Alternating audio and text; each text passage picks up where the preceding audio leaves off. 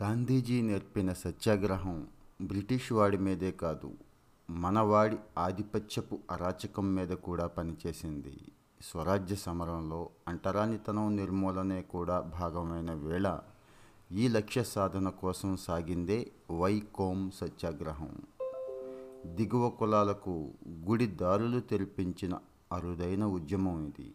అప్పటి ట్రావెన్కోర్ సంస్థానంలో ప్రస్తుత కేరళ రాష్ట్రం.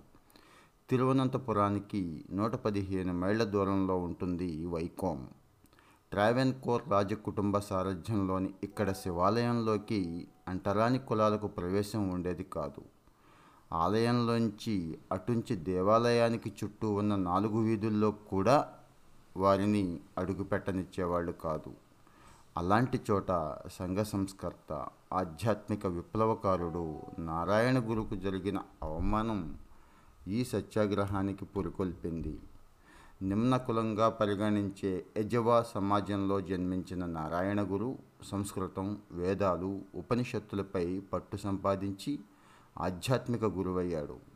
సంఘ సంస్కర్తగా విద్యాసంస్థలు తెరిచాడు. కుల వివక్షపై పోరాడాడు. ఈ క్రమంలో ఓసారి వైకోంలోని శివాలయానికి వెళుతుంటే దారిలోనే ఆయన్ను ఆపేశారు. ప్రవేశం లేదు. అన్నారు. ఆయన శిష్యుల్లో ఒకడైన జాతీయ కాంగ్రెస్ నేత టీకే మాధవన్ ఈ సంఘటనను ప్రస్తావిస్తూ అన్ని కులాలకు దేవాలయాల్లో ప్రవేశం కల్పించాలంటూ పంతొమ్మిది పద్దెనిమిదిలో ప్రభుత్వానికి విజ్ఞప్తి చేశారు. ఎవ్వరూ పట్టించుకోలేదు. ఆయన మాత్రం పట్టు విడవకుండా కాకినాడ కాంగ్రెస్ మహాసభను ఒప్పించి ఉద్యమానికి శ్రీకారం చుట్టాడు. గాంధీజీ సైతం తన మద్దతు ప్రకటించాడు. పంతొమ్మిది ఇరవై నాలుగు మార్చి ముప్పైన వైకోం సత్యాగ్రహం ఆరంభమైంది. అంటరాని కులాల వారితో పాటు అగ్రవర్ణంగా పేరొందిన నాయర్లు కూడా ఇందులో పాల్గొనటం విశేషం.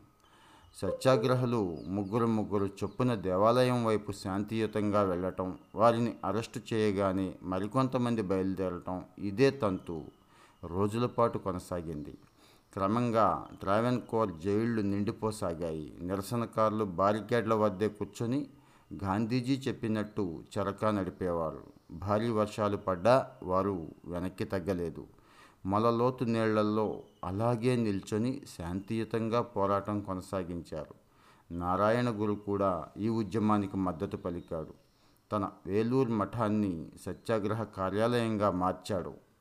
సహాయ నిరాకరణ ఉద్యమం వెనక్కి వెళ్ళి కుల వివక్షపై వైకోంలో సాగుతున్న పోరాటం అందరినీ ఆకట్టుకుంది. ఇతర రాష్ట్రాల నుంచి కూడా ప్రజలు రావటం మొదలైంది. పంజాబ్ నుంచి అకాలీలు కూడా వచ్చి మద్దతు పలికారు. సత్యాగ్రహులకు వారు వంటశాలలు తెరిచారు.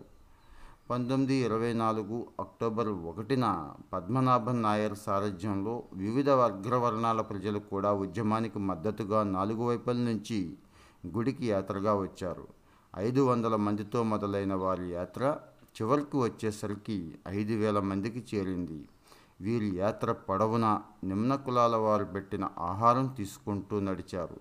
అన్ని కులాల వారికి ఆలయదారులు తెరవాలి అంటూ ఇరవై ఐదు వేల మంది సంతకాలతో ట్రావెన్కోర్ మహారాణి సేతులక్ష్మిబాయికి వినతిపత్రం కూడా సమర్పించారు.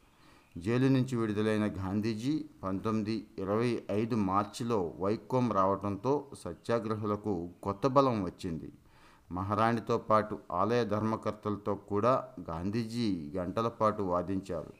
తొమ్మిది రోజుల గాంధీజీ వైకోం పర్యటన అప్పటికప్పుడు ఫలితం ఇవ్వకున్నా పంతొమ్మిది ఇరవై ఐదు నవంబర్ నాటికి రాజకుటుంబం దిగివచ్చింది నాలుగింట మూడు ఆలయాల్లో అన్ని కులాల వారికి అనుమతి ఇచ్చింది.